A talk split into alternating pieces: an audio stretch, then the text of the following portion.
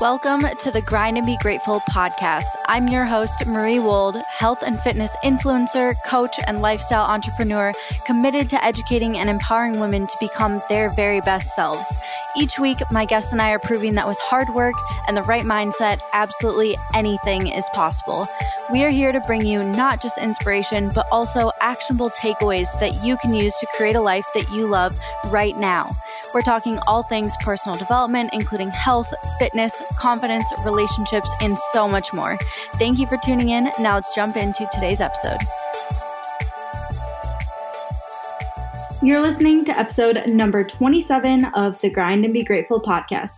Today, we're talking about something you either love or love to hate Instagram. Whether you use the app to grow your business, build a following, or just stay connected with your friends and family, you're probably scrolling and double tapping on the daily. Am I right? You probably also already know that I've been on Instagram forever. My eight year Instaversary was this past October, but I wanted to bring in my friend and Instagram growth guru, Isabella Silverio, to break down the strategies and hacks for Instagram success.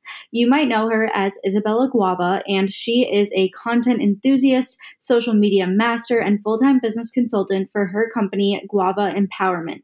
She's been involved in launches of 10 plus global startups since the age of 18, and her expertise spans from the tech, fitness, personal branding, and influencer marketing industries. Her passion of empowering entrepreneurial minded women is a driving force for her and her business, and I cannot wait for you to hear her story and learn all of her Instagram expertise. But before we get to the good stuff, let's do the review of the week. This one is from Tay Gibson, and she said, Learning how to grind and be grateful, five stars. All it took was one episode to get me hooked on this podcast. Highly recommend for anyone that is on the journey to becoming your true, authentic self. Thank you, Marie, for always reminding me to keep grinding and show gratitude for everything in my life. Thank you so, so much, Tay. That literally means the world to me. And just by me showing up and being my authentic self and letting my guests do the same, giving them a platform to do so, I hope that that just gives you the permission to be boldly yourself, be authentically yourself, and really just work toward your dreams. And, you know, what I say with hard work and the right mindset, absolutely anything is possible. So thank you so much for supporting the show, for listening, and for leaving a review. You just won yourself a limited edition Grind and Be Grateful t shirt. So once you hear this, Tay, go ahead and DM me on Instagram. It's at Marie E. Wold and let me know, and I'll get your size and shipping info and send you off a cute little shirt. If you listening want to be the next review of the week, leave the show a rating and review on iTunes, and you might just be featured on the show and be a proud new owner of the limited edition Grind and Be Grateful t shirts that aren't even for sale right now.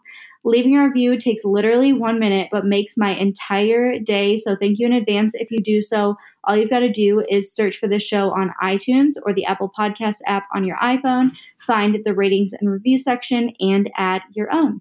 This week's episode is brought to you by my favorite skincare company, Tula.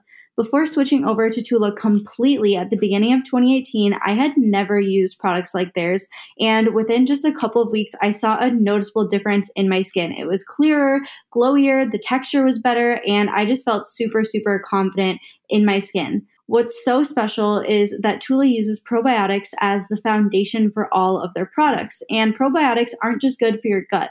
They've also been proven to help promote the look of skin's natural balance, locking in moisture and leaving your complexion more hydrated and reducing the appearance of inflammation. And I can say that they've definitely done that for me. Not only are the probiotics incredible for your skin, but they also only use clean, clinically proven, high quality ingredients that nourish your skin and are cruelty free. You guys know that I'm extremely picky about what goes in and on my body, and I'm so grateful to have found products that work and have great ingredients because sometimes that's hard to find. If you want to learn more about Tula products, they have a great skin quiz on their website so you can figure out what is going to work best for you, as well as a bunch of super cute holiday sets right now. The Let It Glow kit has all of my daily essentials plus a couple masks in there too. So go ahead and go to tula.com and check everything out. Take the skin quiz and see what is going to work best for you. And then once you check out, don't forget to use code Marie to save 20% on your entire order, including the already discounted holiday sets. That's T U L A dot com, and the 20% off code is Marie. And thank you so much to Tula for being today's episode partner.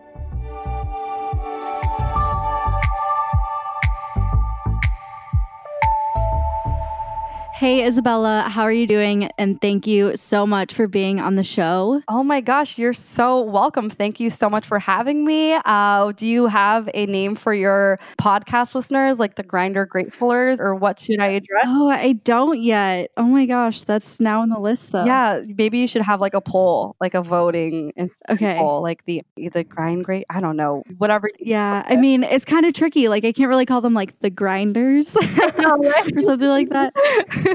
that would be fun though. Like maybe you can have like yeah. that. I think there's already a dance. Oh my god. I have a one of my previous guests. She calls her people the gratitude gang, and I like that. Oh, so I oh, might have so to steal cute. that from her. No, maybe you can call it gratitude. Mm, I'll come up with something. I'm pretty good with names. All right. Yeah. We'll put on our branding hats and work on that. But let's talk business and branding and Instagram. Oh, you're known as, yeah, you're known as like an Instagram growth guru and a business coach. And we're going to get into like the practical nitty gritty stuff here. But let's start with like who you are, where you started, and how you ended up in the role that you have, which is like so, so cool. Oh, wow. Thank you so much. I love that. I love it when I've been working on my business for so long. So now to kind of, it took a lot, a long time to kind of be known as like this Instagram guru. So it just feels so good every time yeah. someone says it out loud. I'm like, wow, yeah, I am the Instagram guru. Like, that's right. Yeah. You, own that. I own it. Yeah. So hello, everybody. Just everyone, you know, I kind of, if it's okay with you, can we just like take a deep breath, Marie? Is that, yes. Because we are both talking about like, it's Wednesday when we're recording and like Wednesdays are just weird because you still have half the week to, and like 80% of the work to still get done. So uh-huh. if we can just like take a deep breath, I would really appreciate that if that's okay with Oh yeah. everybody listening. Definitely. Okay, we'll just like let that out. it always feels. Oh, I feel better already. Oh, me too. oh, okay, great. So now, yes, now we can record this podcast. But hello, everybody. So, yeah, hi, my name's Isabella Silverio. I am an Instagram growth guru, and I just help coaches really use Instagram as a tool to land clients online, high ticket paying clients, and as well as build their personal brand. So, you know, I grew up in Miami, Florida.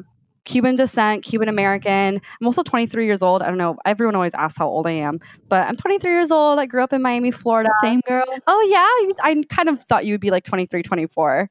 That's yeah, yeah. yeah. 23 is always, I just turned 23. So it's already a lot of fun. Like I'm having a really mm-hmm. good time because it's like, no one's still asking me about babies yet because I'm Hispanic and I'm like making money. So it's a really nice balance. But I grew up in Miami, Florida. I'm from Cuban descent. I was really fortunate enough to grow up in a family that you know wasn't really limiting beliefs of course there was this you know you can't do anything without three phds that was something that my family takes a lot of pride in my parents were always just drilling in me you know get a degree then do whatever you want get a degree get a degree so you know, I grew up in Miami. It's so, I don't know if you're aware of like any Hispanic families or that kind of culture, but we're very much, you know, stay at home until you get married.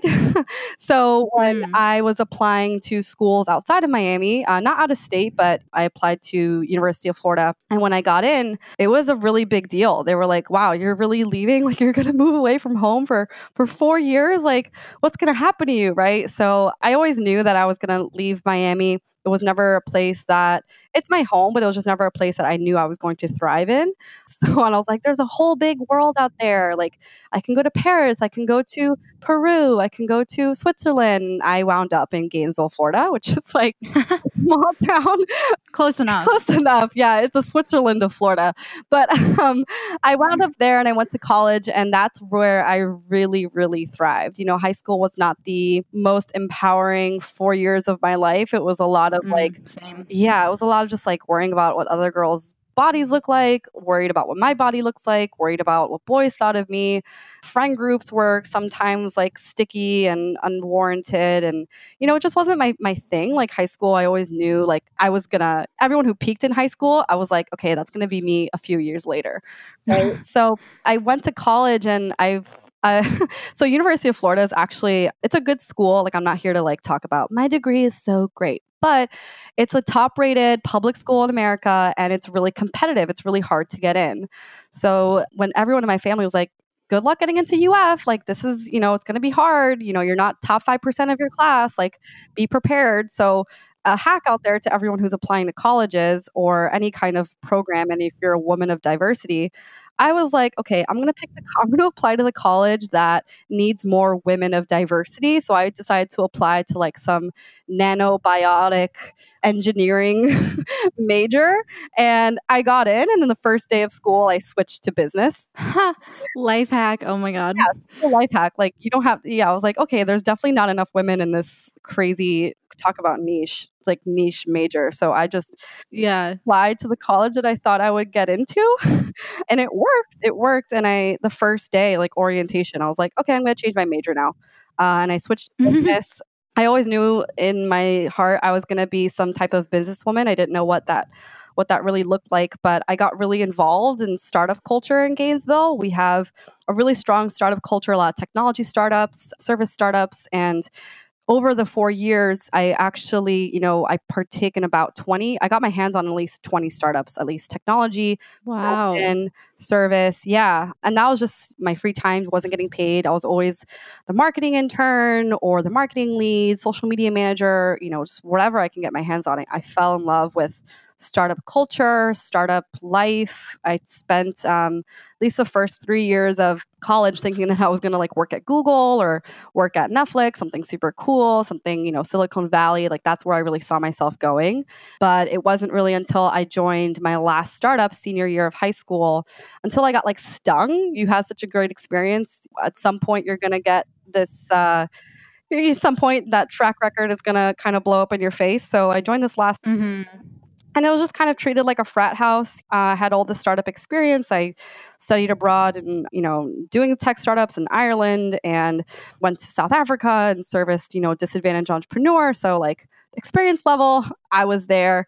But these fratty dudes at this startup didn't I love their mission. I love their what they were trying to do, but it just wasn't clicking and I got kind of burned as a woman in my opinions and mm. wasn't valued. So I dipped. I was like, peace out. Like if I'm not appreciated, why would I stay? And there's so much more opportunity out there. So I encourage everyone, you know, whether it's your job or don't want to get super sticky, but like relationships, friendships, if something's not serving you, you can leave. You don't have to stay out of guilt or pressure. I always encourage people like you design your life. You you have control of your own situation. Uh, sometimes money, sometimes time, those commitments, it does keep us where we are, but if you can leave, do it. So I left and I was kind of wallowing for a second. I was like, oh my God, what was me? Like, I always joined a startup. What am I going to do now? And nothing is interesting to me. And like, the thought just dawned on me, like, hmm, I'll just start my own business. Like, why not? I've started like 20 businesses already, basically. Yeah. And I'll just start my own. And like, I thought it was a super unique idea to help women entrepreneurs with social media, right? I was like, I'm so smart. Like, I just came up with this whole new concept. I basically invented an industry. What an original thought. And then I totally got. hit in the face with reality that that wasn't real and i you know discovered that there's this whole community of of online coaches business coaches health coaches i discovered it and i immediately knew, wow, I want to be not just a part of this community, but if I can be a leader, that would be like a dream come true that I didn't even know didn't even know was a real thing, right? And the beautiful mm. thing about being a part of startup culture, being a part of startup industry is that when you're in it, you can anticipate many we're all kind of we're both millennials and the job that we have didn't exist when we were born and the job the career that we have in the future probably has doesn't exist right now. So it's just kind of it's really comforting knowing that you can go so many ways and not being attached to a specific result, not being attached to a specific career, you know, because right. Eh, that's why competition, it's like people always wonder, oh, there's so many fitness coaches, so many Instagram coaches, business coaches. I'm like, don't worry about competition because everyone's career is just going to go a different way, and and you can't be attached to what are other people doing right now all you can all you should be focusing on is how can you evolve your own business and evolve your own coaching so you can serve more people at a larger scale right which is what my focus is for for guava empowerment my company Mm-hmm. Yeah. And I think one of the most common like traps people fall into is, oh, there are so many people already doing what I want to do and they're so far ahead of me, or there are already enough people in this space, but like in the online social media, social media marketing, influencer space, like we are still in the stage of infancy. Like, yes, I've been content creating for eight years, but that's still like a drop in the ocean for how big it's going to be. Maybe it'll look different. The platforms might be different, whatever, but the entire concept and the skills that are going to be valued in the long term, like we're still at the beginning and it's not too late to get in, you know? Oh, it's not too late at all. And to just put it into perspective even further, like coaching industry isn't even really regulated yet. So the government hasn't gone in and say, "Oh, you need right. to have mm-hmm. these qualifications or these systems in place to like be an official coach." So when I'm kind of more preparing myself for when that happens because this industry is just growing and growing and I would like to be more established and have the funds to be able to go into regulation if that were to happen, which I anticipate it most likely will in the next like 10, 15 years. Mm-hmm. Yeah, that's so smart. And one thing that really st- stuck out to me that you were talking about is when you like discovered that this industry exists and this space exists of like coaches, consultants, mentors, online marketing, this whole space. When you discovered it, your first thought wasn't like, I want to be a part of this. It's like, oh, I want to be a leader. And also, you have the mindset of, I can pretty much figure anything out and like I'll be fine. And so I'm curious, has that always been kind of like an innate quality within within yourself or has it grown over time? yeah, it's a great question. I'm kind of like, it's not ashamed of my answer because I wish I had that. You know, I struggled with this for so many years and then I had this big breakthrough and I just became like this super confident person, you know. But uh, if you met my mother, Marie, if you met her, she's a lot like me, but has black hair and is just a little bit older. And she's like, I grew up with divorced parents and you know, my mom is just like this make it happen type of woman. And I just adopted that from so young. Like, I got in trouble so much in elementary school and middle school for the teachers and the principal just always saying, like, Isabella doesn't want to follow the rules. Isabella thinks she, she can do it better. Isabella, you know, and it's, I've always just always been really sure of myself. Yeah. But I am very fortunate to have a really great support system to fall back on if I need it, right? Because as coaches we are putting our name on the line like especially you you know you've you've been doing creating content for you said 8 years so that's your name attached to yeah. that's your name and you can't take back if something were to happen like that's your name on the line and i'm really just fortunate to have a support system where if something were to happen right like i do have people to fall back on. I have a lot of internal strength, and I'm always just very future oriented, very focused, never really stressing about the what ifs. You just have to, if you're an entrepreneur, like you just always got to be on the up and up, always be thinking about, okay, what if it does work out? You know, what if I can be a leader? What if I am meant to do this? I'm not trying to fool myself. Like, if you feel pulled enough to be accomplishing something, to be creating something, helping other people, it's not in your head. Like it's because that's your vocation, you know, you have you're meant to be doing something greater. And I just always listen to that in my heart. Mm-hmm. Yeah, that's so important. Like the why not me attitude, you know, like why couldn't I accomplish that? Why couldn't I have that role? Why couldn't I have that impact? Like it totally could be you if you're willing to put in the work and like believe in yourself. And that mindset and that belief in yourself is one of the biggest things that sets apart who's mm-hmm. successful and fulfilled and who's not. And we always say that as an entrepreneur, your business is like a reflection of who you are. And the only way to grow your business is to grow as a person. So, would you say that that's been true for you? Oh, yeah. Oh, my God. Growing as a person. I think I've done most of my personal development growth in the last like six months, is where it really, mm-hmm. really started just I just talked about, like ranted on, I always had this like inner strength, but trust me, like we all have demons. And I, I just opened up earlier to Marie about like, I am in this constant fear of, am I giving enough value? And is this helping people? Like that insecurity is really real for me but personal growth reading books you know listening to podcasts just really reflection these these are really underrated practices that really make the distinction of the 99% versus the 1% right? Mm-hmm. Or the Pareto rule, you know, 80 20, like only 20% of entrepreneurs are going to get like 80% of the of all the revenue in like the coaching industry because they're really pushing themselves, they're really making it happen and doing all this practice, all these practices like morning gratitude, right? Like as much as I would say, oh, I practice morning gratitude like every single morning, I catch mm-hmm. myself not always having doing it because I fall into that trap of, is this really going to make my day better? I should just get into my email. I should just like check in with my clients. Like I can skip the. That's it. You're kicked off the show. This is the Grind and Be Grateful show, Isabella. what? Oh, I know. Oh my God, I know. oh. I'm just kidding. I'm just kidding. Like, anyway, I, I, was like, oh my god, I really just did something wrong. No, I wanted to kind of talk about this with you because I definitely uh, find myself like skipping it some mornings, mm-hmm. and then no wonder when I feel really lost and I feel a lot of anxiety. It's because I haven't been doing these underrated practices of like listening to podcasts, practicing mm-hmm. gratitude, like journaling, and, and you can't skip it, you guys. It's you got to be that 1%. 99% of people won't do it, and you just got to be that 1%. Mm-hmm. Yeah, if you study any of the the top business people, the mm-hmm. most highly regarded in their fields, the happiest entrepreneurs, because not every entrepreneur feels happy and fulfilled, even if they're super successful. Yeah. But if you study those that do, they're always the people that preach the importance of self awareness and personal development, and like setting aside time to mm-hmm. level up your mindset, take care of yourself health wise. Like those are always the people that value their health mentally, physically, and value those practices that really bring you forward as a person.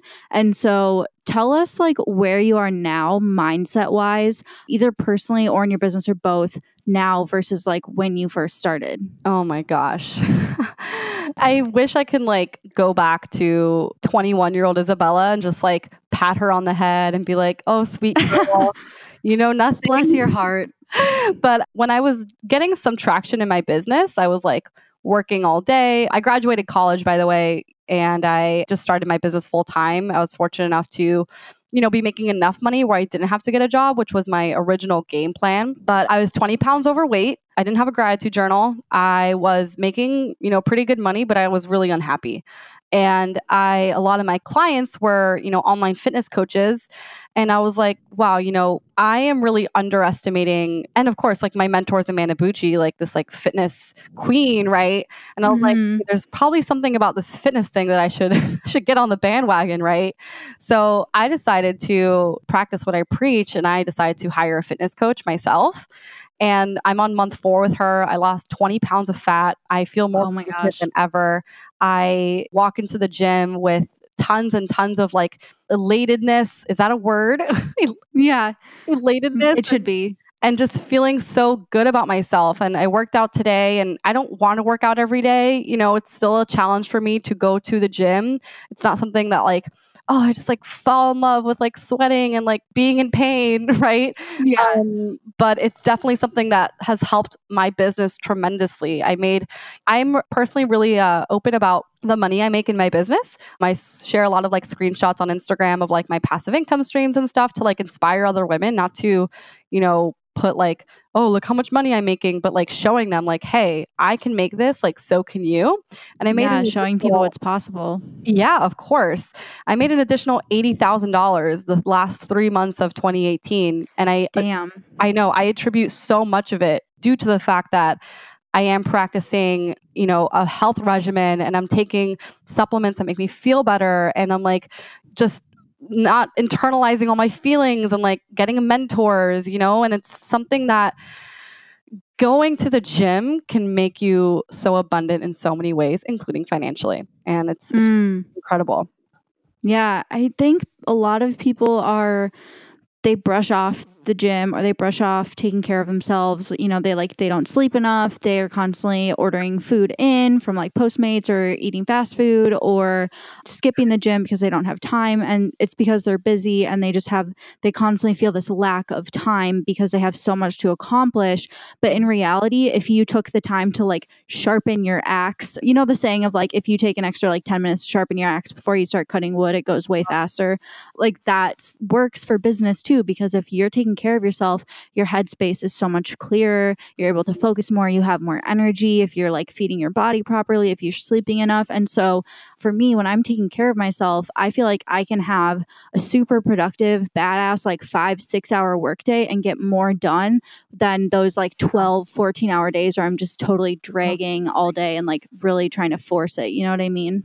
Oh, absolutely. And like I loved your podcast episode about like the 10 practices that you put into your health this year and that, mm-hmm. how like mm-hmm. it's transformed you. Like I listened to that on my way to the gym and I was like, yeah, like I'm doing what she does and I feel good and it's real. Like you cannot you absolutely cannot skimp out on these things that are going to make you feel so so good, you guys. Like trust me, I was overweight. I lacked confidence. I didn't know what a freaking dumbbell versus a barbell was. Like I didn't know the difference. My fitness coach had to t- tell me. And I'm telling you, like, I attribute so much of my happiness and calmness to just going to the gym four or five times a week. It's unreal. And it's, it's something that now I will never go back to that place where I was. Like, mm-hmm. it's, it's an amazing life transformation. And I'm so blessed and just happy that, that I did it for myself. Yeah. And like the physical changes aside, like you look incredible, but also the changes internally just manifest in such a obvious way like the way you show up on even your Instagram stories or the way you show up for your clients like when you are being your best self through you know taking care of yourself you show up for other people in a way higher more impactful way and to me that's like one of the biggest motivators for me to take care of myself as well yeah, absolutely. I love it when I go on Instagram story and I say, I didn't want to go to the gym today, but I went because I'm defending my dreams. I'm not defending my drama. And mm. then so many people will like post on their stories and tag me saying, Isabella went to the gym. I'm going to the gym. And I'm like, wow, I'm not even a fitness coach. Like, this is amazing. Yeah. But that's so powerful is seeing someone that isn't like a fitness guru because in, I call this like the age of the Fitspo, where there are like limitless amounts of Fitspos online and like you could yeah. literally throw anything and hit a Fitspo and like oh my god. It, it makes it seem like everyone's fit and everyone has it together and everyone's an expert and is strong and has oh abs oh, and all those things. And so I think for a lot of people, it's actually more empowering to see someone who was a beginner a very short time ago and has really just started this journey. Like that is very empowering because it's more relatable. Thank you so much, Marie. That's yeah. so sweet. Oh, I yeah. love that. It goes with anything. Like if you can relate to someone, to me, I'd rather work with someone who's like two to five steps ahead of me instead of someone that's like, you know, 50 steps ahead of me. And that just doesn't even seem realistic, you know? Yeah, absolutely. Oh, that thought that you just said alone is like what I preach to my clients too is like, you don't want to hire a mentor that's that forgot where you are right now, right? Mm-hmm. Like I'm a business coach and sometimes my clients I have to kind of get on their level of like wow like they're right now living in some fear. They feel super intimidated. They're going through a lot of comparison and those are feelings I haven't felt in a long time. So I have to find myself and say, okay, let me get on their level. Like, let me really go back to where I was a year ago and speak to them from that place, not from this place of like business or Instagram privilege where it's like, oh, I have 14,000 followers. Like, you don't have to worry because that's not helping them. Like, I right. remember that need and that crave for more of a following, more money, more clients. And like, now it's so important to get on their level and not also not hire a mentor that is light years ahead of you and forgets mm-hmm. where you are right now. Yeah, yeah, for sure. And so, on that note of like comparison and just kind of being susceptible to feeling like if you look to someone who's ahead of you, you see that distance as like it makes you insecure versus empowers you. Like how do you stay really grounded in where you're going and like where you're at and stay patient in the process? Because with fitness with business with anything where you want to level up it can be really easy to get discouraged because you feel like you have so much farther to go. So like how do you stay grounded and positive when those thoughts creep in Yeah, I have those thoughts all the time, especially when you see people with like, I just had a hundred thousand dollar launch. I just, you know, made all this money. I'm, you yeah. know, getting this event, whatever. Like it's real and something that has gotten me through just a lot of that kind of living in that fear and those internal feelings and creeping up at night, creeping up in the shower is having a really close group of friends who are going through it with you.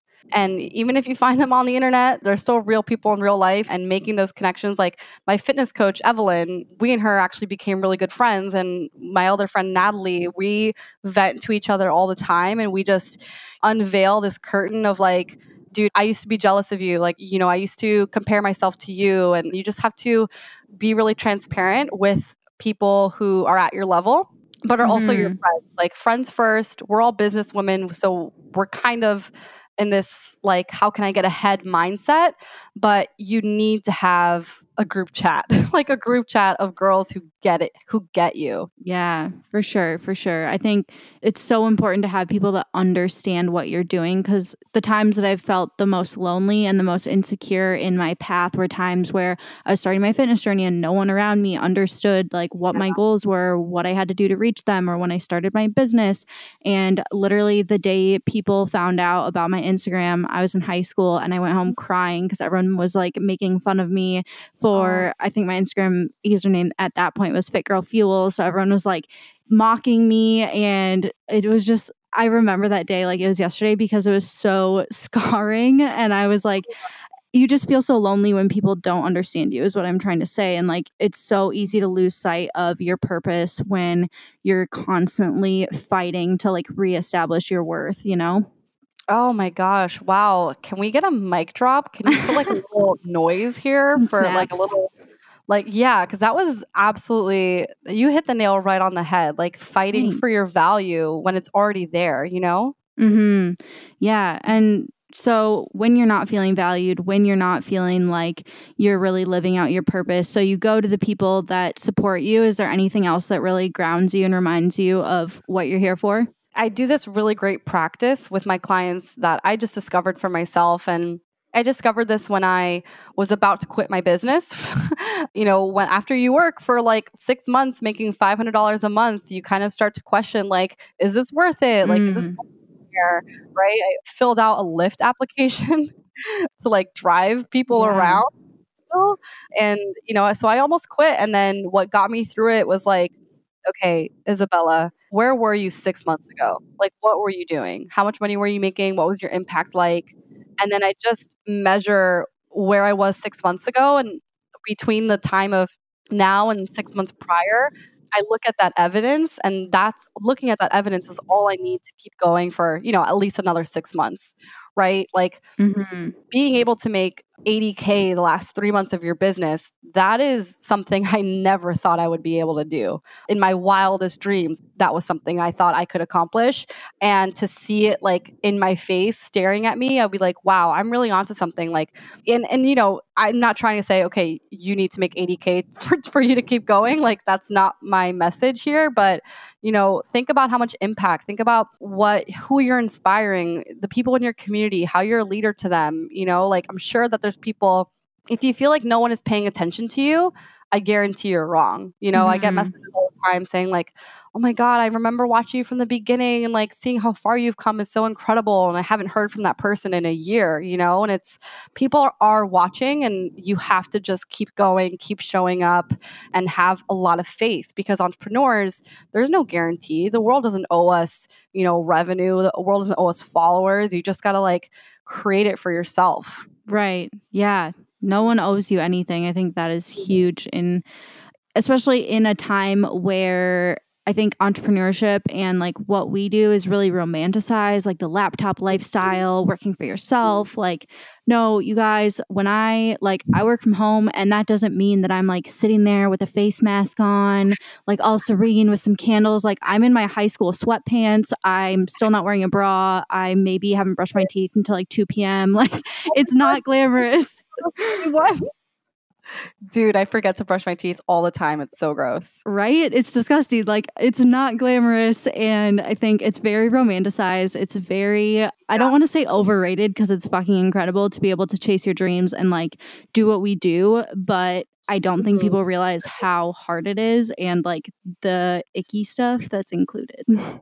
Yeah, you want to know a little hack that I do because I'm uh, I also I'm like I'm on the same boat. Like I work from home every day. Wake up, wake up and grind. Right. Well, wake yep. up, gratitude, grind is, is the new is the new routine. Yes. But I work in this living room and I'm in it right now, recording this with you. And I actually have a lot of little animals around me. Mm, yeah. Uh, like, like my dog is a real dog, but I have like little trinkets of animals Oh. and they're new friends. Oh my god, that's incredible. I love it. Yeah, and I have three couches in this room and like in one couch is where I'll record podcasts and the other couch is where I'll do client check-ins and the other couch I'll be on Instagram to just kind of like shift my mindset because I can't physically move around too much in my own home. That's brilliant, yeah. Yeah, so like delegating specific spaces for specific activities like will one keep you more focused throughout that activity because you're like i'm in the instagram dms chair yeah. i'm in the podcasting chair right so i do that too but working from home you have to hack it for yourself otherwise for sure. you know you'll just watch sex in the city all day like i do or i like like i used to and you won't it's not the most productive way to spend your time is what i'll say for sure. Yeah. Everyone's like, oh, I can like watch Netflix while I work and I can no. work from anywhere that I want. And it's like, no, oh if you actually want your business to like flourish and really grow, you're going to have to like make sacrifices, just like with anything else that's worth having. Mm-hmm. Absolutely. Can't just go to Bali. One day. That's in the future. That's what everyone thinks. Like, oh, I'll just work for myself. I'll work from Bali. I'll work by the pool. And it's like actually working outside is one of the worst things ever because you can't even see your screen. like, there are bugs. There's never an outlet. Like, you just, people don't understand. I know they don't get it, but hopefully you all will get to that point and suffer with us. Yeah, for sure. So, with like all this entrepreneurship talk, I'm sure there are a bunch of people listening that are like, I'm not an entrepreneur. I don't really mm. care to be an entrepreneur. Like, I love my career path or my future career yeah. path or whatever. So, would you say that there is value in growing a personal brand, growing an audience, even if you don't want to like monetize it anytime soon? Yeah, I mean, I with this question, I feel like my answer is going to be biased because like I use Instagram as like a tool to spread my message and like mm-hmm. obviously optimize it and help people. So I've never been in the mindset of like I just want to have a following to have one. So right. try look from that perspective. I feel that there's always valuable to if you have a message to share or you do a lot of work volunteering or you take a stance against like human trafficking, homelessness, you know, female empowerment, like that is a great way. Everyone should have an outlet, right? Mm-hmm. Social media is great because it allows you to have an outlet, whether with a blog or YouTube channel, podcast, and and if you have a message, you can share it. You can grow your following, right? I don't really work with too many influencers in this in the sense of, yeah, like I'll help you work with FabFitFun, and I'll help you work with the sand cloud towel thing. Like that's not my uh, you know what I, you know what I mean. Like that's not my zone of expertise, but I have worked like women have come up to me saying, you know, I really want to end human trafficking. Like, how can I grow my following so I can get more people on board with my mission? And I'm like, yes, like yeah. that is valuable. Let me help you. You know, because mm-hmm. there are hacks for everybody, not just for entrepreneurs. Right. Yeah. I think social media and we see a lot of influencers and we're like, oh, that just means they make like money from brand deals and they get mm. like free stuff and all of those things. But really, you can make it whatever you want to make it. That's the whole point is like you can draw whatever type of people you want to you by the way that you show up on the internet, which is really freaking cool. And like, I would say, even my brand is a perfect example of that because I started as a high school and college athlete and like I had a bunch of high school college people who were like athletes and trying to you know make that transition into being in college and then I became a bikini competitor and people followed me for that and now I'm into holistic wellness and mindset and entrepreneurship and now people follow me for that. Like you can attract any type of person that you want and like totally. bring them into your cause no matter what. Like even if it's not about the money odds are you're passionate about something and would like to share that with people yeah, exactly. Everyone needs some type of outlet. And it's a lot more rewarding to when you have an outlet that other people really admire. So even if it's like art and you take your art to an art festival and people buy it, like that's not using social media, but that's still people connecting with you and feeling really good about what they do to make them keep going. You know, I just went to an art festival like last weekend mm-hmm. and I mm-hmm. bought so much art because I just love supporting people, people's creative outlets. And if I can afford it, and it resonates with me, like I'm going to buy it because it's, I buy a lot of things to just like support entrepreneurs yeah. and like support, support people's hobbies. And I know that money will just be returned to me in abundance. And mm-hmm. that's like money at work right there. But it's real, people. yeah. Yeah. And yeah. so would you say that, because I think people are maybe hesitant to be upfront about like they want to make money on social media. How can we have a better mindset about that in the sense that like it's not bad to do something for the money? Yeah. And this really ties back into what you said about glamorizing the fact that you work from home. Influencers and making money from an audience is also kind of glamorized in this way that makes me feel a little icky about it mm-hmm. because I'll get these applications for people to join my mastermind or to, you know, have a session with me.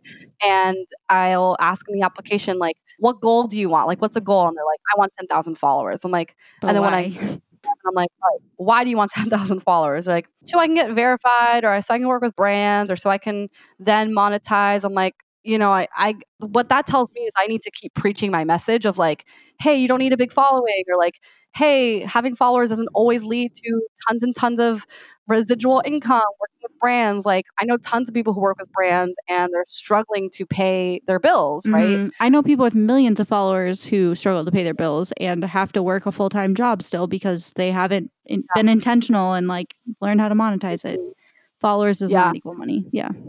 No, not at all. And you have to always, a lot of mistakes novices do, and novices, again, I'm speaking from like a business coach perspective, is they don't have an end result in mind, mm. right? So it's like, oh, I'm coming out with a freebie. Okay, what's the end result? Like, what what's the result you want to get from this freebie, right? Because yeah. people just put out stuff to just, and it's coming from a, it's acting on a scarcity of like, okay, I need more followers. I need to put out a freebie. I need to, you know, host a challenge, and they won't lead their following into a funnel, right? Like, okay, you're going to put out a freebie and so you what? can grow your email list, right? So you can nurture them, so that way when you launch your program, it's going to be a big success, right? Yeah, right. I think there are a lot of parallels in fitness and wellness coaching too there because I'll have client applications or people in my DMs saying like, "Hey, I just really want to lose 10 pounds," or like, "Hey, how do mm-hmm. I grow my butt?" And like those are not bad goals by any means, but like if your motivation is only surface level and like really that's the end is like I just want mm-hmm. to lose 10 pounds the end, then mm-hmm. that's not going to take you very far. It's not going to bring you anything of actual value other than like maybe you'll fit into a smaller size, but like so what sort of thing. And, yeah, and you you gain it back, right? right? Yeah. Like without those goals, without those results in the back of your mind, you mm-hmm. know. Yeah. And so let's talk like tangible stuff though, because you are the Instagram guru and Absolutely. you're here to drop some knowledge on us about you know, like the gram and making the most of it. If someone decides that they do want to grow an audience and that's where they want to make an impact, let's like mm-hmm. get into some tangible stuff and tell us about everyone knows what Instagram is. Everyone knows, you know, it's like pretty pictures and squares and captions and stuff. But one thing that people are really always confused about is the algorithm. So, for those listening who aren't an expert like you, what is that thing? How does it impact us? And yeah, how can we like work with it? Yeah, I love this question. So, the algorithm, whenever I hear that word, I'm just like, the word that pops up after is like victim, because like mm-hmm. everyone feels like they're a victim of the algorithm yep. and like the algorithm's out to get uh-huh. them. So, you know, everyone listening at home, driving in their car, you know, cooking dinner, you know, you're listening to this podcast. Instagram is a big computer, you know, like at the end of the day, it's a man made computer. And an algorithm is just a way for that computer to process data information from its users and it's going to rank it, the algorithm is going to coordinate all of the content posted on the application according to your audiences or your own uh, behaviors on the application. Mm-hmm. so that's like the most technical way of, of of defining what the algorithm is. But basically you know the best of the best gets thrown to the top and everyone always wants to be thrown to the top right? Mm-hmm. So, how do you get thrown to the top of everyone's feed? How is your picture going to be the number one that everyone is going to look at? and it's obviously a lot of algorithm hacking which i would love to like deep into because i'm sure everyone is ears are perked up yeah right now like yes algorithm hacking oh my god like this is amazing. I'm so glad i listened to like 50 minutes into this episode. So we'll get into that but i want to like preface that you know the algorithm is not working against you. You have to work with it. Mm-hmm. your relationship with instagram is on a on a spectrum where it's like red to reddish orange to yellow to yellowy green to green right? And you always want to be in the green. Mm-hmm. Ways that you're in the red are things you know not in instagram's. Instagram's like best what's the way of saying it? In best Best, uh, best practices? Yeah like instagram's like good graces Oh, yeah. is what i'm yeah. The good graces is like if you're using bots if you're using those like nasty growth bots instagram doesn't like that and they can tell because it's like a big really big computer. Obviously there's been like some rumors about instagram shutting down pods. Pods are an excellent way to grow your engagement and to also grow your following. I have tons of content on pods. If, if you have a specific question on that i can definitely dive into that a little bit later. But you want to work you want to do best practices for Instagram. So some really tac- actionable, tactile practices to get into the green good graces of Instagram. One really great hack is to respond to comments immediately. Mm. So you have to be when when you post a picture and it's like you feel super good about it, you post it and you're like, "Oh my god, this is the best picture ever." You know, I look fly or I look, you know, everything's super clear, the colors are great. As comments are coming in, respond to them immediately, right? So what's happening is that there's a lot of activity happening on your post and Instagram is identifying that activity. They're like, "Wow, there's like a party happening on uh, on Isabella's picture. Let's bring that up to the top because I think other people are going to want to see this." right So if five people comment on your picture and you respond to five comments, that's turning five into 10. right So that's like the first thing you should be doing is always responding to comments. One, you know, because it's going to drive up engagement, but two, it's like the decent thing to do, right? Mhm. and you're having more touch points with your audience. Like I always respond to all my comments, right? So I know a couple people like they post on Instagram and then they like throw their phone because they're like, I don't want to know what happens, but don't do that. Like stay pretty active for at least 30 minutes after so you can like be responding to comments as they come in. Right. I try to like block off time. Like I don't post a photo when I'm about to then go be busy. Like I post a photo when I have time to like sit and babysit and watch and reply to comments mm-hmm. cuz like you said algorithm ah. and two like I don't what were we saying earlier about like you don't deserve anything. Like people don't owe me a comment, you know? So it's a big deal that someone spent minutes of their day or like a few seconds of their day to comment on my photo. Like they didn't have to do that. And so I try to acknowledge as many people as I can because that was nice of them. Yeah, yeah. And that's like my hack of like, that's one of the reasons why I'm able to get like 50 to 100 comments on a picture, sometimes more than that, is because if you do that enough, like if you respond to comments enough, and I don't want to compare people to dogs, but like if your dog sits, you're going to reward your dog. Like you want to, like, so he does it again and again. Right. When you're responding to comments and you f- make your audience feel, you know, warranted and nurtured, like they are going to be so much more inclined that the next time you post, they're going to keep commenting, right? Right. I mean, they're not commenting most of the time just to, like hear themselves talk. It's like they're trying to have a conversation with you. Oh, yeah. And like as coaches, you know, everyone wants touch points with you. Mhm. You know, like everyone wants to know your feedback. Everyone wants your eyes on this. Everyone wants your opinion on that. And you may have answered a question. You may have answered the question of like, how do I grow my butt? A million zillion times, but people are still going to ask you because people want those touch points with you. They want to feel special. They want to feel like, oh, like she answered my question, like she gave me the advice. It feels really, really good to them, you know? Mhm. Yeah. Yeah. So, how do people position themselves as an expert in something if they don't feel like they're like at a leader point yet to where they know a ton? How do they like feel secure in being an expert?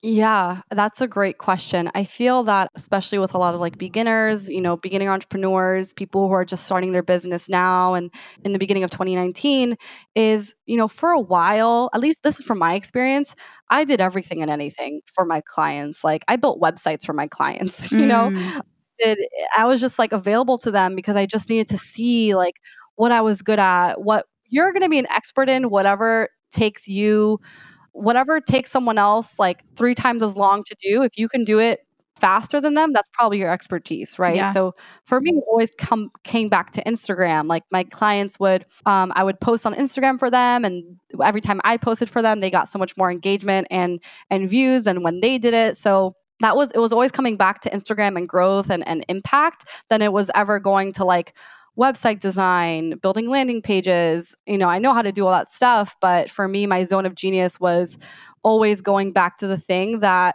took me a lot less time than other people to do and like just understanding it and making you know it took me a really like over like a few years to really understand the way instagram and facebook social media worked with the algorithm with testing and and something i'm really lucky to have learned is millennial buying behavior Mm, right? Yeah. Working in startups, a lot of those startups that I worked at was targeted to millennials, uh, the products and services. So I learned their behavior. So when it came to Instagram, I was like, okay, this is just a different a different machine I have to work the gears of, but I get it. I see why people I know the type of content people millennials resonate with. And and my clients, you know, aren't always millennials. Like my clients are mainly age of like 24 to 35. Okay. So you know how to target women. That was more difficult for me. Was like being 22. It was really hard to land. It was really hard to find a client who was willing to pay me the the big bucks. Who was like older and saw me as that mature authority. Mm, But it just time and my messaging too, right? Like if you're young, like I am, uh, or like Marie is, you have to speak eloquently because women they don't want to be talked to like girls. They want to be talked to like women. So avoiding language of "Hey girl," "Hey boo thing," or like "What's up?" or "It's lit," like that's not going to appeal to uh, someone who's going to pay you high ticket. Yeah. Does that make sense? Oh, for sure, for sure. Yeah, I mean, it's acting as if you're already an expert, even if you don't feel like it's acting in a way that attracts who you want to work with and what you want to become, which is like, I mean, this is a total tangent, but like with the law of attraction, for example, you have to like imagine that something already exists and then act as if. Like just imagining it isn't enough, but you also have to act that way. And then soon enough, it becomes that way, like in reality, you know? 100%. And I actually, when I was trying to lose weight in the beginning of like my journey, I would actually wear clothes that were tighter on me Mhm. because I was like, all right, I'm gonna, you know, law of attraction. Like, I'm gonna wear clothes that are a little bit too small because I'm gonna pretend and act like I'm 20 pounds lighter, you Oh know? gosh, and, yeah. and it was real. It happened. Yeah, yeah. I mean, it's that level of belief in what will be that will take you really far. And let's circle Mm. back to like the tangible Instagram stuff because for a lot of people, Yeah. what they want to happen and what they want to create is an engaged following, an engaged tribe that they can impact, that they can monetize, whatever their goal might be. Let's say they want to grow their following. Let's say they're just starting out, or maybe they've been at it for a while, but they're like not seeing growth what are some of the tangible things that like you teach to your clients as the pillars of like Oh, I love this. instagramming other than what we said as far as like always commenting back Yeah, for sure. So that's like number one, commenting back, you know, rewarding behavior that you want to keep seeing. Number two, you know, this is like the unsexy answer. And it's like, you got to be producing high quality content. Mm-hmm. No one should be having an iPhone potato. Like, please go upgrade your phone Yes. if, if you can. Like, I get financial resources, but like, this is your business. You can, you can write it off as like a, as an expense and tax deductible, whatever. So, upgrading that. This is like a couple things. So, one, please use hashtags. I attribute so much of my growth to using some really niche hashtags, right? So I wouldn't necessarily use hashtag girl boss because that has millions and millions of uses.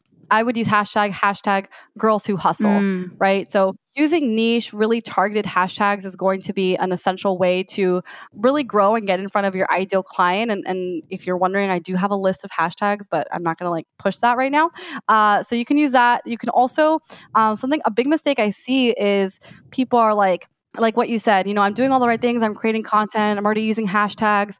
I'm using stories. But then I see that they're only following like 500 people, mm, right? So if you live in a town of 500 people, you're going to have the same conversations. You're going to see the same movie. You're going to go to the same restaurants. Like it's a small town. So please go follow, like, go into a following, not a following spree, but like, Get into the behavior of following more accounts. Follow people who are commenting on your competition's pictures. Get into a following mood, not because in the hopes of they're going to follow you back. If they do, great. But, you know, that's not why you're doing it, but you want to do it so you get exposed to some really good content because likely you're probably seeing the same thing over and over again from the same like 500 people. Yeah. You want to be expanding like your ideas, the type of content that you're consuming. And that itself is such a great hack because it's going to trickle into the type of content you create, which is going to attract better followers. And it's just going to have a really, really great ripple effect. Mm-hmm. So that's the second one. And help you stand Do out you too. Like, if you yeah because in like the fitness space for example there are basically maybe like four main types of content that do really well. Like there are mirror pictures, there are swipe workout videos, there are before and afters, and then there are like physique flexing photos in like a cool place mm-hmm. or something. Like those are one of some of the biggest successful kind of categories of photos. And so if you're only following fitness people, you're only going to be exposed to that sort of stuff and you're not going to get any new ideas. Whereas like maybe I start following yeah. like skateboarders or something, I don't know, like a totally different industry, you're going to be exposed to different types of content and have different sources of inspiration and then you can bring something new back to your space and stand out in your space that has been doing the same thing totally. for like weeks or months at a time already. Yeah, I totally, totally. I think that's kind of like what I did with just sharing more of my fitness journey on social media. And like, I'm not a fitness coach, but a lot of business coaches follow me and they are living a very sedentary lifestyle. And like, they see me running a business and like getting like the best of both worlds. And I say that in the me in the way of, you know, I don't have it all together, people, but like I do share my wins, mm-hmm. you know, yeah so that's a really good point. I like that. And just going in and studying, like what you said, what content performs well in your niche. For my niche, business coaching, it's like laptop pictures, like working from home. It's also like looking really confident, right? Mm-hmm. Like, even if you feel silly going out in public and you're looking around and you're asking your friend or your boyfriend to take a picture of you, you're not silly. It's kind of like, you know, if, if I'm your coach, I will tell you just get over it. Like, you need need to be creating content. You need to be showing up for your business because when you show up for your business, your business shows up for you. Mm. So, creating like really confident content. I had this really great trick that I discovered with my boyfriend. So, I was, you know, throwing my content all over the place in the beginning and I was trying to create these like really luxe lifestyle brand photos. And what I would do actually is I would save pictures. I actually have a couple of your pictures saved, Marie, oh. of um, pictures that I like would want to replicate for myself. Right. So yeah, I have a whole. If I saw like Instagram. Yeah, exactly. Like have a whole folder of pictures that you want to recreate for yourself. And then when you're creating content with like your Instagram husband, your boyfriend, your best friend, you can show that picture as a reference of like, hey, this is what I'm looking for. And they already know the angle. They have like a direct representation of what the type of content you're trying to create. And it's like you save so much time because I know some of our boyfriends get a little bit annoyed of like, oh my God, like, did we get it? Mm-hmm. Like, did we finally get the picture? Yeah. So you save time, you get the picture that you want, you get the angle that you want, and it's like super, super seamless. Cause, you know, me and my boyfriend, we go on date nights, and that's like the only time where I look nice. Mm-hmm. So I'm like, okay, time to take a picture. Like, I'm outside of the house, have to look like a real right. human. And, you know, he's very understanding too, and just having like a direct conversation of like, hey, this is what I'm trying to do. Creating content is going to be a huge driver of my success in this field. Will, you know, you have to be on board. Like, will you help me? Mm-hmm. Right. And saying, gosh, like, why can't you just take a picture of me? It's like not a big deal. Like, that's kind of a juvenile way of going around it. Like, just having a clear, concise conversation of, like, hey, this is where I'm going you got to help me out. Like, I'll buy you ice cream. Like, what do you need? Mm-hmm. Yeah. And yeah. just having, I think we tend to be like, oh, that was probably so effortless for her to take that photo. Like, she looks so oh carefree. That must come so naturally to her. And I'm like, hell no. If you could see like my first photos on Instagram, if you could see the first few photo shoots I did, like, I had no idea what I was doing. And even today, like, I still refer back to my little bank of like inspiration photos, or if I know that I need a specific photo in a specific place, I'll like look it up on Pinterest, like stairwell photo for or something sure. like that. Like, I I find inspiration everywhere and you don't have to figure everything out on your own and you don't have to mm-hmm. feel like everything is effortless and flowy and like whatever. That's great if it does, is, but not every aspect of your business or social media is going to feel that way. Like you're going to feel weird about doing stuff a lot. And at this point, I'm like, I don't care. I'll vlog in public. But the first, you know, like year oh that I God, did it, I was like, I can't talk to you guys right now. There are people watching me. Know. Oh yeah. so sweet. Do you ever, sometimes I, take a screenshot of like my the photos app of my phone to like show them like the zillions yes. of pictures that look exactly the same. Uh-huh. Yeah, I'm like, oh my my finger moved half an inch, and that's you know. know. Yeah. And I, people always DM me like, "Wow, I this is like so eye opening that you also do this." I'm like, dude, yeah, like we all mm-hmm. do this. Mm-hmm. Like this we're not trying to hide. Like there's no secrets. Yeah, here. and it's so much practice. It's so much like knowing your angles, knowing how to find the right lighting, knowing, mm-hmm. you know, what outfits look best on camera. Like it's such a process of learning oh, yeah. and changing and just trying to like figure it out that it's easy to get mm-hmm. caught up and feel like you're never going to get there, but you just have to practice and keep showing up and like creating that quality content is such a pillar of growth. It's not up for debate, you know, it's not up for negotiation. It's a non-negotiable negotiable thing that you need to get better at if you want to grow. And if you don't want to do that, then Instagram's yeah. probably not the platform for you. Yeah, and that's totally normal too. I think there's this um there's definitely the stigma of like you need a big following. Mm. Like if you want to do anything on Instagram, you need to have a big following, but that's just not the case. Like I understand the pressure, like I understand the need to I need that 10k, like I just need that swipe up feature and I do cater to that audience of like hey, if you, if you want to grow, like I have a product for that, you know? But um my real mission is just to help women like land high ticket paying yeah. clients and like lead generation on Instagram, which I have a really good hack for if you want me to yeah, share. Of course. yeah. so I think this is like literally genius. I discovered this you know, again, like on my little couch where I work every day and with my little animals around me. And I was kind of, I was on that like growth, you know, when you want to grow on Instagram, you have to be like committed to mm-hmm. growth. You have to like practicing growth hacks every day. And I discovered this one and it's in my new ebook that's coming out mm-hmm. soon. So you guys are getting like the first peek of this, but it's like you go on Instagram and you go on someone who has a pretty similar audience as you, right? So someone who and this is this advice is kind of more tailored to i guess like business coaches or, or, online fitness coaches but you go on someone's on live when that person goes live on instagram you are then going to go ahead and everyone who's engaging with that person's live you're going to have your laptop open and you're going to be searching for those users following them and engaging with them mm. back. And it's best to do it in real time over a replay. But oh my God, I did this to like Jatana Jackson and, and like Jasmine yeah. Star, like when I was just like doing with it. And I got like 30 followers in like 15 mm. minutes. And they were all ideal, possible ideal clients. They were all right. like then going to engage with me. And it was insane that hack. So if you guys do that, let me know your yeah, results. Yeah, that's so genius. And even like that's a very specific example, but even just going to people that have similar accounts as you and like commenting on their photos, commenting back to people that commented on their photos. So, like, you're leaving a comment and you're mm-hmm. also commenting back to their people. Obviously, don't like insert yourself into yeah. conversations, but if you can like relate to something, be like, oh my God, same happened to me, Well, like, just engage on yeah. other people's stuff because when you're so focused on growing your own stuff you forget that like other people even exist but if you the more you can be a member of a community and the more visible you can be on other people's stuff the more new people will find you as well totally and like you, if you want engagement you need to give at least like five times the engagement mm. out there you know like whatever you put out whatever you want to receive, you have to give like three or five times percent of that. You know, like that's like me buying expensive art at art shows because I'm like, I know it's gonna be returned to me. I know it's gonna be returned to me. Like I don't know for sure, but you know, you just gotta have faith that, yeah. that it will.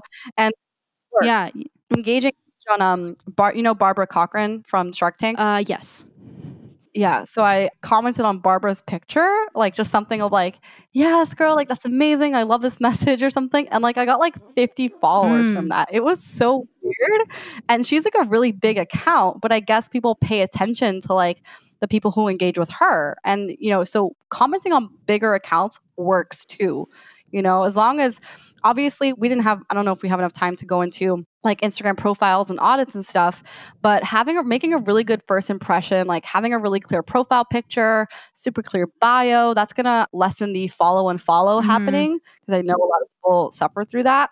A big way to just like outbeat the follow and follow is like one using hashtags, like continuing to use those niche hashtags and switching them out often, but also just having a really clear Instagram profile. So that way it's not a surprise of like, you know, if I'm a business coach and I'm posting about something about business, it's obviously not a surprise to my audience because they got that from the right. get go. Yeah. Right? If you were clear and then you start talking about like skateboarding, your audience is gonna be like, whoa, wait, this is not why mm-hmm. I followed mm-hmm. you. Like I thought I was gonna get like salad pictures, right? right? Oh, you actually made more salads last week. oh, I'm so happy. Like my habit of eating a salad a day. Yeah, yeah. I went grocery shopping and I was like, my boyfriend and I, we usually get like one thing of like the salad in like the plastic mm-hmm. box thing. And I was like, I'm going to get two. Yeah. it's just like, because Marie eats Way to push yourself and leave your comfort zone. I know it, it was. It's I hard know. sometimes. I still, I still have issues. I'm oh, I wanted to say. Wait, where were we going with this? I think like audit like profiles. Oh yeah. Clarity, so people don't want to make a stance and like draw a line as far as what they're about. Like they don't want to repel anyone because they just want everyone to follow them. But that's actually a huge mistake because then you get people following you and unfollowing you because they're like, mm, actually, I changed my mind. Like I didn't really understand who you were, and I don't want to follow you. And so you get caught in this trap of like, you're trying to appeal to everyone. So you appeal to truly appeal to no one, where it's so much better to have a smaller following, attract the people that are really aligned, and repel the people that aren't. And then those people that are with you are like your true people instead of, you know, having a bunch of people that are like half in, half out. It's better to repel people than just accept anyone. Yeah, absolutely. I did a take a stance post a few weeks ago and I lost a lot of followers, but I'm really glad that mm. I did. I called out white privilege in the coaching Ooh. industry because I'm Hispanic and I went to Pace to Be mm-hmm. Brave and Julie's event. And, you know, I'm not going to get into like specific stuff, but that post I just talked about like, you know, I'm really tired of you know, I'm going to tiptoe around saying this because I know maybe I don't know your audience too well, but for me, like, I'm really tired of white privileged women saying like things of like, uh, I'm like getting nervous saying it, but like, it's lit or like it's ratchet or like boo boo. And it's like, okay, you know, that language benefits you because you sound trendy, but like if a black woman were to say that, you would probably judge her and mm-hmm. think she's mm-hmm. ghetto and just like watching what you say and not like sometimes a few people will like call me mommy right? And it's like a blonde girl. I'm like okay i know you're trying to connect with me but like you know you're not my cubanita best friend like you're you know that's not who you are and like you don't have to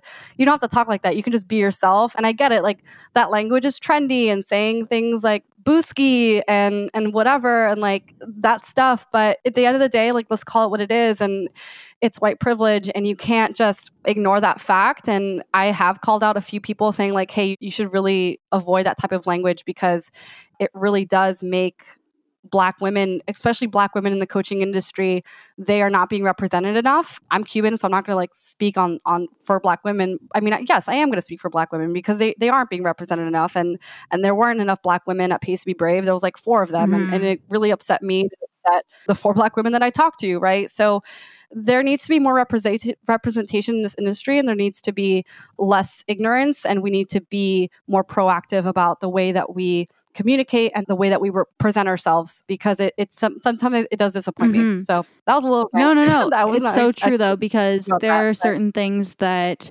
like a minority group or like, like a person of color they would get judged for or they would get alienated because of, and then white people or you know whatever the majority group is, they are able to co-opt that mm-hmm. thing and like make it cute and trendy because they're doing it, but anyone else right. doing it would be judged. And like, I don't think that's right. And I totally agree with you. Like, that's a huge thing in the fitness industry too. Like, there are so few fitspos of color pardon like the expression but it's really really true like it seems like every other fitspo is a tiny blonde white girl with blue eyes and yep. they wear an extra small and um like the lack of diversity can be really discouraging and it can be very alienating because if someone that doesn't fit that description tries to or like discovers the community, discovers the industry, they don't feel like they have a seat at the table because they're not represented yet. Absolutely.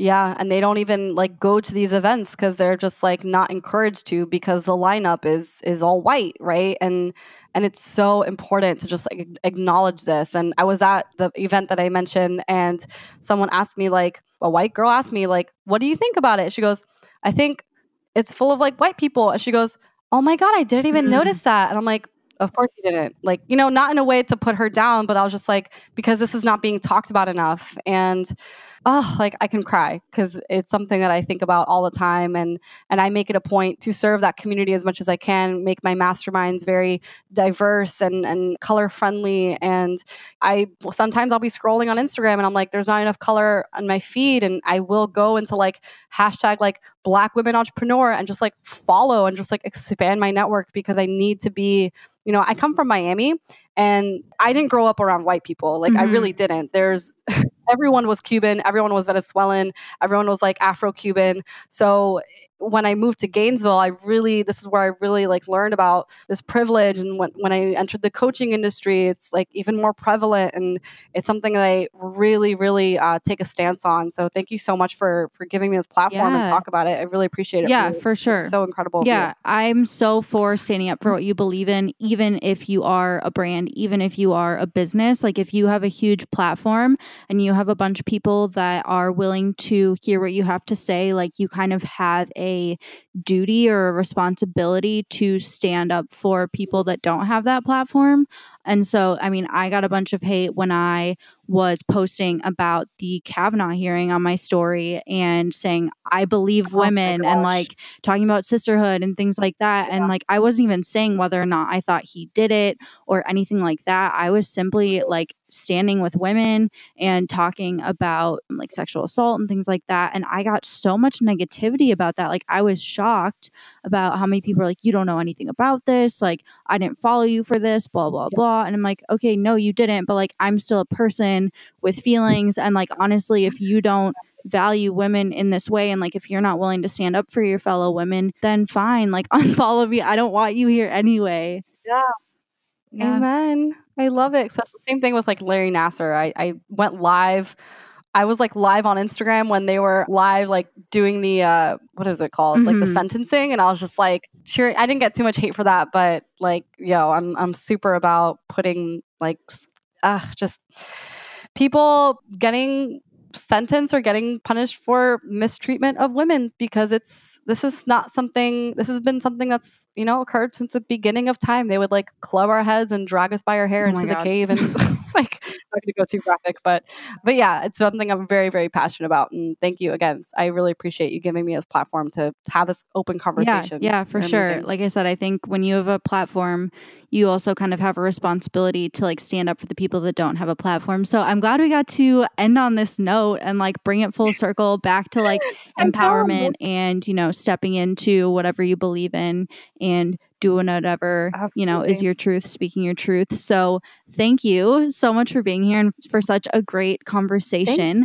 but before we go there's one oh. final question and that is because this is the grind and be grateful podcast the question is what is one thing that you are currently grinding for and is what is one thing that you are hugely grateful for Oh, wow. Okay. I'm currently grinding for, you know, the launch of my new course. I just launched literally yeah. yesterday. It's a course called the Instagram Vault and I actually put in every single thing I know about Instagram. Mm. Like all of my knowledge, I put it into a course because I feel like why not? Like this information needs to be accessible to everybody. And if I can grow my business while helping other people do that.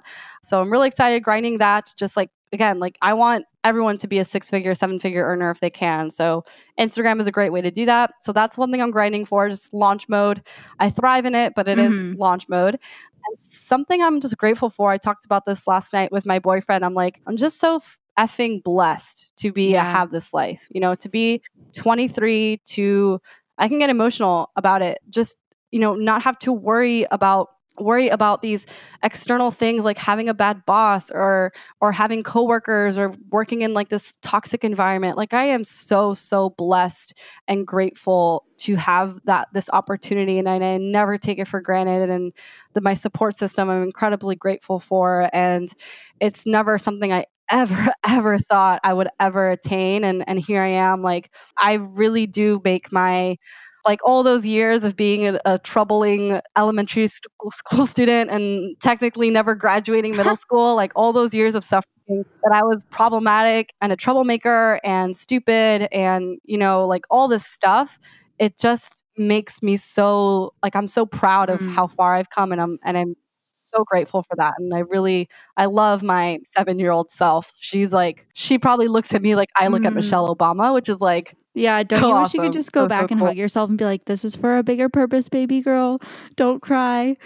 It's why I want to have like so many daughters. I just like want to have all I mean, I'll be okay with a boy so I can like teach him how to yeah. empower women, but like daughters yeah, would be super for cool. sure, for sure. So okay, so much good stuff this show, and now I'm sure everyone is like, where can I stalk her? I want to be her best friend. I want to learn all her secrets. Where can mm-hmm. everyone find you? Yes, everybody. You can find me on Instagram. My Instagram handle Isabella.guava. So my company is called Guava Empowerment. Everyone thinks that I'm like a I'm like this like topless guava fruit farmer that I like pick pick guava trees topless, but it's just because I'm a Cuban and and guavas were like in my baby bottle. So that's why I named my company that. Isabella.guava is my handle. I have a podcast called the Guava Girl Podcast. It's just like tons of realness, lots of me ranting, giving you guys, again, I just give it all for free, like all of my Instagram hacks and business strategies meant to just help people. My website's isabellasilverio.com, silver I-O, Silverio. And yeah, just on the interwebs. I'll be here for a while. Be on the internet for probably the rest of my career. So if you just, just want to find me, that, right. that's totally cool. And, and please if you come from the grind and be grateful podcast send me a message like let's talk. I, I, love i love connecting with new people and, and if there's anything that specifically resonated with you in this podcast i would really love to know so i can keep preaching that message and touch more yes, people's hearts. definitely tell isabella that i sent you tell her thank you for her time on the show mm-hmm. and i just have to say thank you so much for sharing your story sharing your wisdom sharing your empowerment and yeah just thanks for being you Oh, thank you for oh. being you. Thank you so much, Marie. I really had a great time. This yes, was incredible. I will talk to you later, girl. Talk to you later. Bye. Bye. Before you go, I just wanted to say thank you so much for spending your time with me on the Grind and Be Grateful podcast today. I'm super happy that we were able to hang out and share some good vibes today. It would mean the absolute world to me if you could take one second to share this episode with someone who you think would love it, whether it's texting it to your friend, linking it on Twitter, or posting a screenshot on your Instagram story. It is all super appreciated. And please leave a show review on iTunes if you're enjoying it. Tell me what you think. Let me know what you want to hear more more of, this show is for you, so your feedback matters. Plus, it would really help me out on my mission to educate and empower women everywhere to become their very best selves. Thank you again for listening and supporting the show, and until next time, don't forget to grind to be grateful, my friends.